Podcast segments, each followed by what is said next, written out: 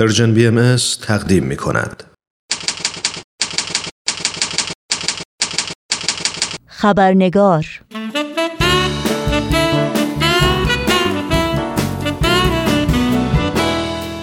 با خوش آمد به شما دوستان و دوستداران خوب خبرنگار نوشین آگاهی هستم و خبرنگار این چهارشنبه را تقدیم می کنم. بخش گزارش ویژه برنامه امروز ادامه گفتگوی ماست با دکتر بهروز ثابت. اما قبل از اون نگاهی گذرا خواهیم داشت به پاره از سرخطهای خبری در برخی از رسانه های این سو و آن سو و فراسوی ایران زمین. نیلوفر بیانی فعال محیط زیستی زندانی در نامه های خود افشا کرده است که بازجویان اطلاعات سپاه برای گرفتن اعترافات ساختگی او را طی دست کم 1200 ساعت بازجویی و شکنجه کردند. امیر حسین علی بخشی و علی حقیقت دو فعال دانشجویی توسط نیروهای امنیتی بازداشت شدند. سمیرا هادیان زندانی سیاسی در زندان قرشک ورامین به هشت سال زندان محکوم شد. احتمال سیل دوباره در لورستان در طی روزها و هفته های آینده و افزایش تعداد کشته شدگان بر اثر ویروس کرونا در ایران از جمله سرخطهای خبری برخی از رسانه ها در روزهای اخیر بودند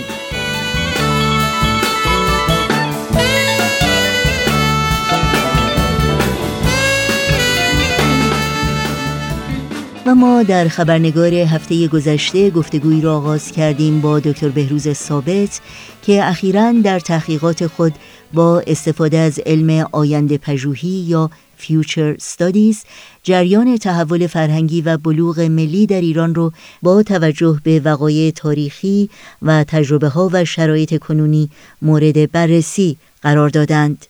در خبرنگار امروز با سپاس بیکران از دکتر بهروز ثابت شما رو به شنیدن ادامه این گفتگو دعوت می کنم.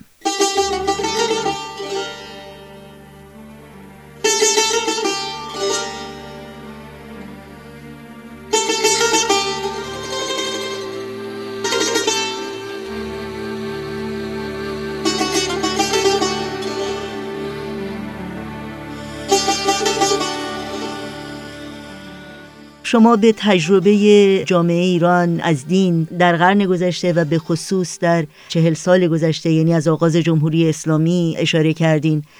با توجه به این تجربیات و تحولاتی که وجود داشته نقش دین یا مفهوم از دین برای آینده ایران چگونه می‌تونه تجسم بشه؟ به خصوص در رویارویی با جریان تجدد و مدرنیته. بله کاملا.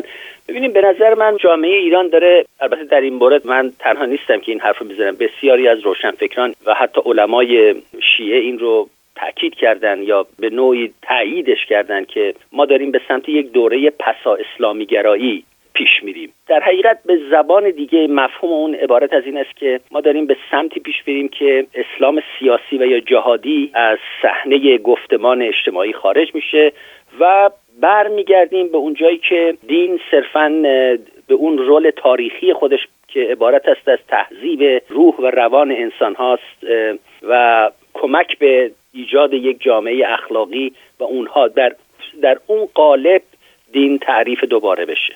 و این طبیعتا یکی از دلایل این جریان این است که دین می‌خواد با تجدد و تحولات یک جهان کاملا در حال تغییر همراهی بکنه. یعنی با مدرنیته یک نوع آشتی به وجود بیاد.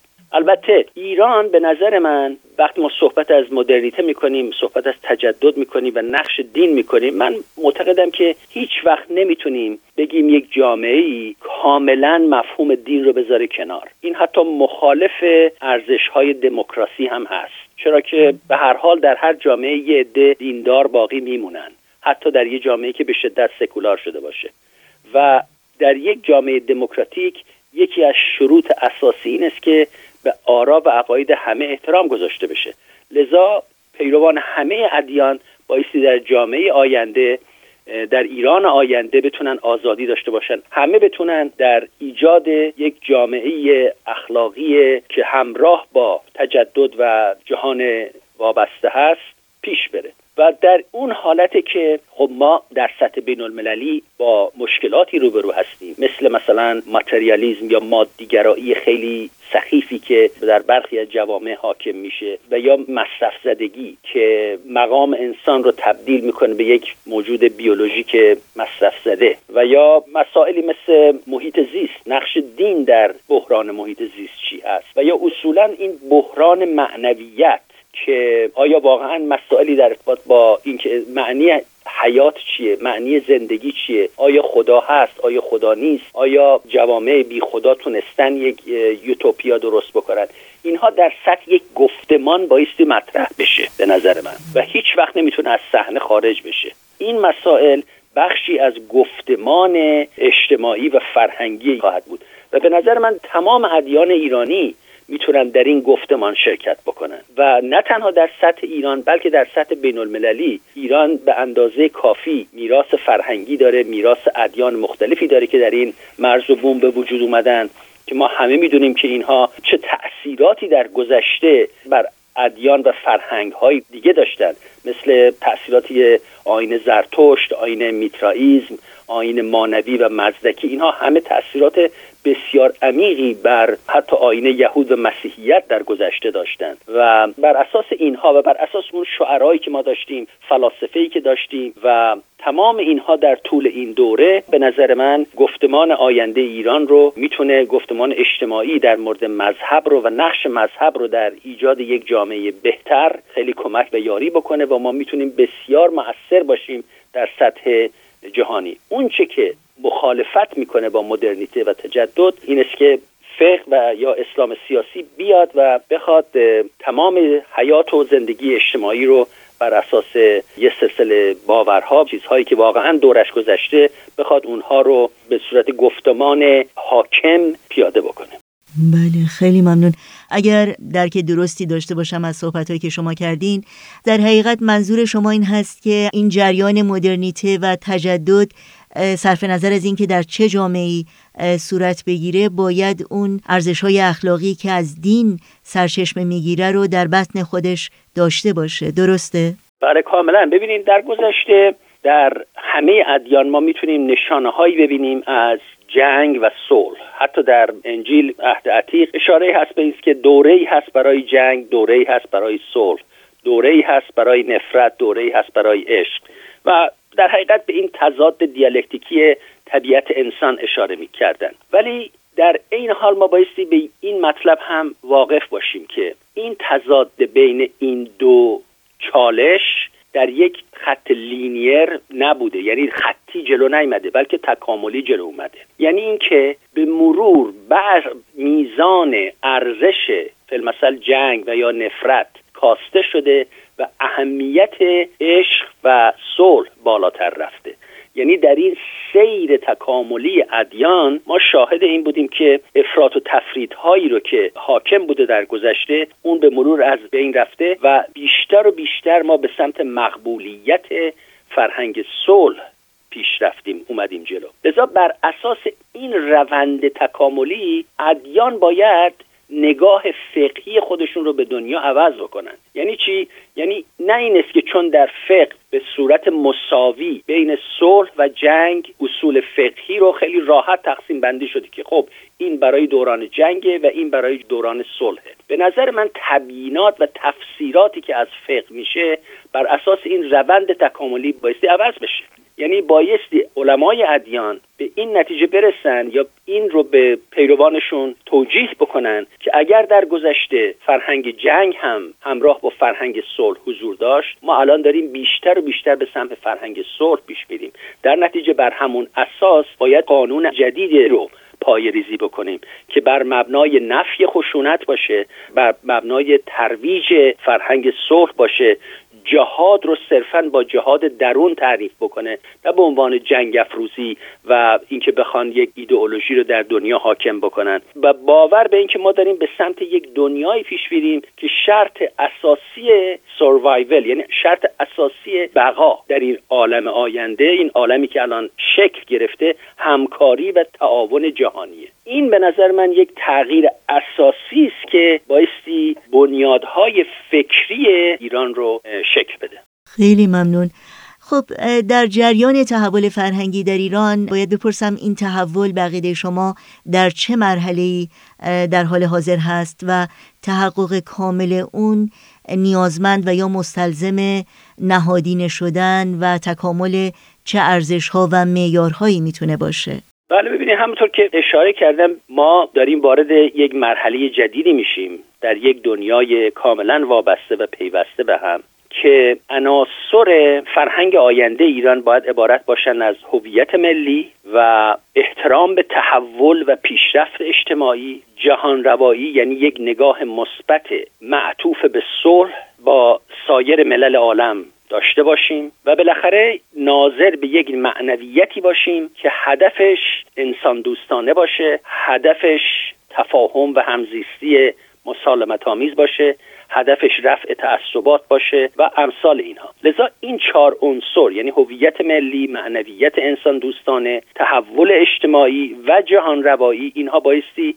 در فرهنگ آینده ایران آمیزش پیدا بکنن. و این تنها راهی است که ما می‌تونیم از خشونت های فرقی و قومی که الان در خاورمیانه و در دنیای اسلام حضور داره پرهیز بکنیم و در عین حال یک الگویی رو عرضه بکنیم که نه تنها ایران رو بلکه بتونه تمام خاورمیانه رو هدایت بکنه به سمت پرهیز از خشونت فرقه و مذهبی و در سطح همکاری منطقه‌ای و بعد همکاری جهانی. لذا این مسائلی که ما ذکر کردیم صرفا یه سلسله ایدئال ها نیست بلکه یک راه عملی و شاید بتونیم بگیم اجتناب ناپذیر گریز از مشکلات اجتماعی و سیاسی و اقتصادی است که الان دامنگیر جامعه ایران و سایر کشورها در خاورمیانه و خیلی از نقاط دیگه دنیا هست. لذا این خطرات مشترکی که الان ما با سایر جوامع احساس می‌کنیم و تهدید مشترک می‌دونیم این نیازمند یک نوع راه بردایی هست که بر اساس همکاری و تعاون بین المللی هست. خیلی ممنونم. در تاریخ معاصر ایران ما شاهد چالش های زیادی بودیم که جامعه ایران با اون مواجه بوده. اما علا رقم همه سختی ها و دردها و رنج هایی که کشور ایران به خصوص در تاریخ معاصر خودش تجربه کرده تا چه حد میشه به آینده روشن اون امیدوار بود و این روزنه های امید رو شما چگونه توصیف می‌کنید و تا چه حد اونها واقعا اسمینان بخش هستند؟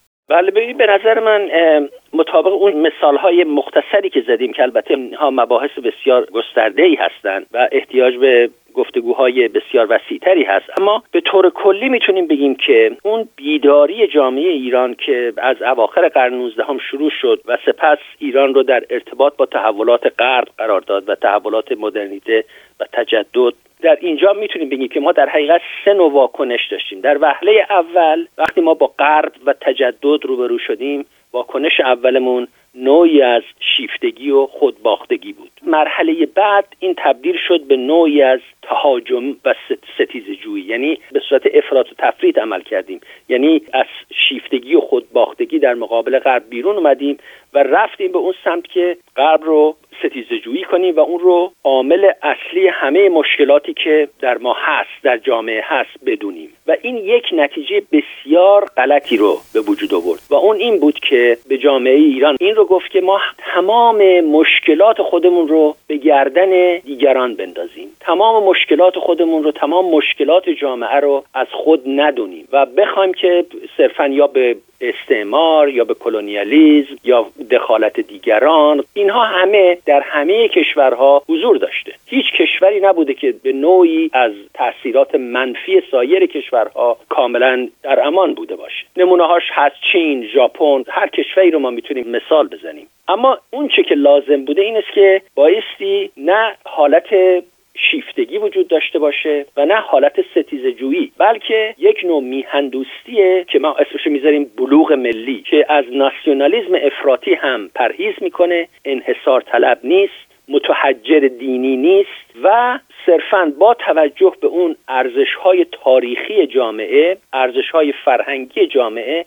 سعی می‌کنه به صورت خودجوش از درون روابط رو عوض بکنه و شاخصهای پیشرفت و تکامل اجتماعی و صلح در جهان و تحکیم حقوق بشر رو مورد نظر قرار بده. ولی اینها بایستی از درون بجوشه. لذا بلوغ ملی و این تحول فرهنگی که ما بهش اشاره می‌کنیم یک جریان خودجوش باید باشه که ما خوشبختانه این جریان خودجوش رو الان در ایران می‌بینیم. یعنی مردم ایران یک قشر عظیمی از جامعه ایران الان به ستیز جویی با دنیای خارج باور ندارن. بلکه معتقدن حتی اگر لازم شد ارزش های دموکراتیک رو از سایر نقاط دنیا بگیریم بسیار هم عالی هست. یعنی اینقدر باز بودن و روحیه مسالمت آمیز در جامعه ایران در حال ظهور و بروز هست که می‌خواد به اصول آزادی و احترام به حقوق بشر برسه و اون رو می‌خواد خودش به اون سمت بره و بخواد ضمن استفاده از الگوهای توسعه از درون خودش رو دچار تحول بکنه. و به نظر من این بسیار روند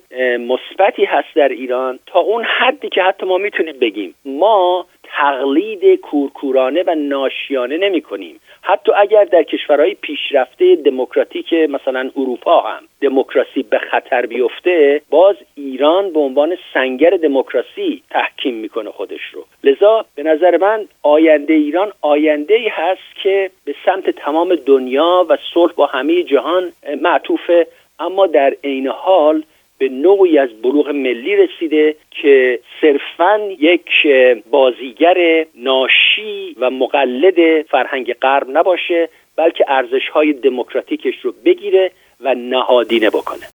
خیلی ممنونم. آقای دکتر بهروز ثابت واقعا صحبت های بسیار جالب و تعمل برانگیزی رو مطرح کردین و مطمئنم در آینده هم باز بهش خواهیم پرداخت و از دانش و بینش شما استفاده خواهیم کرد. مجددا سپاسگزاری می‌کنم از وقتتون و از اینکه در این برنامه شرکت کردیم خیلی ممنون از اینکه این فرصت رو به من دادیم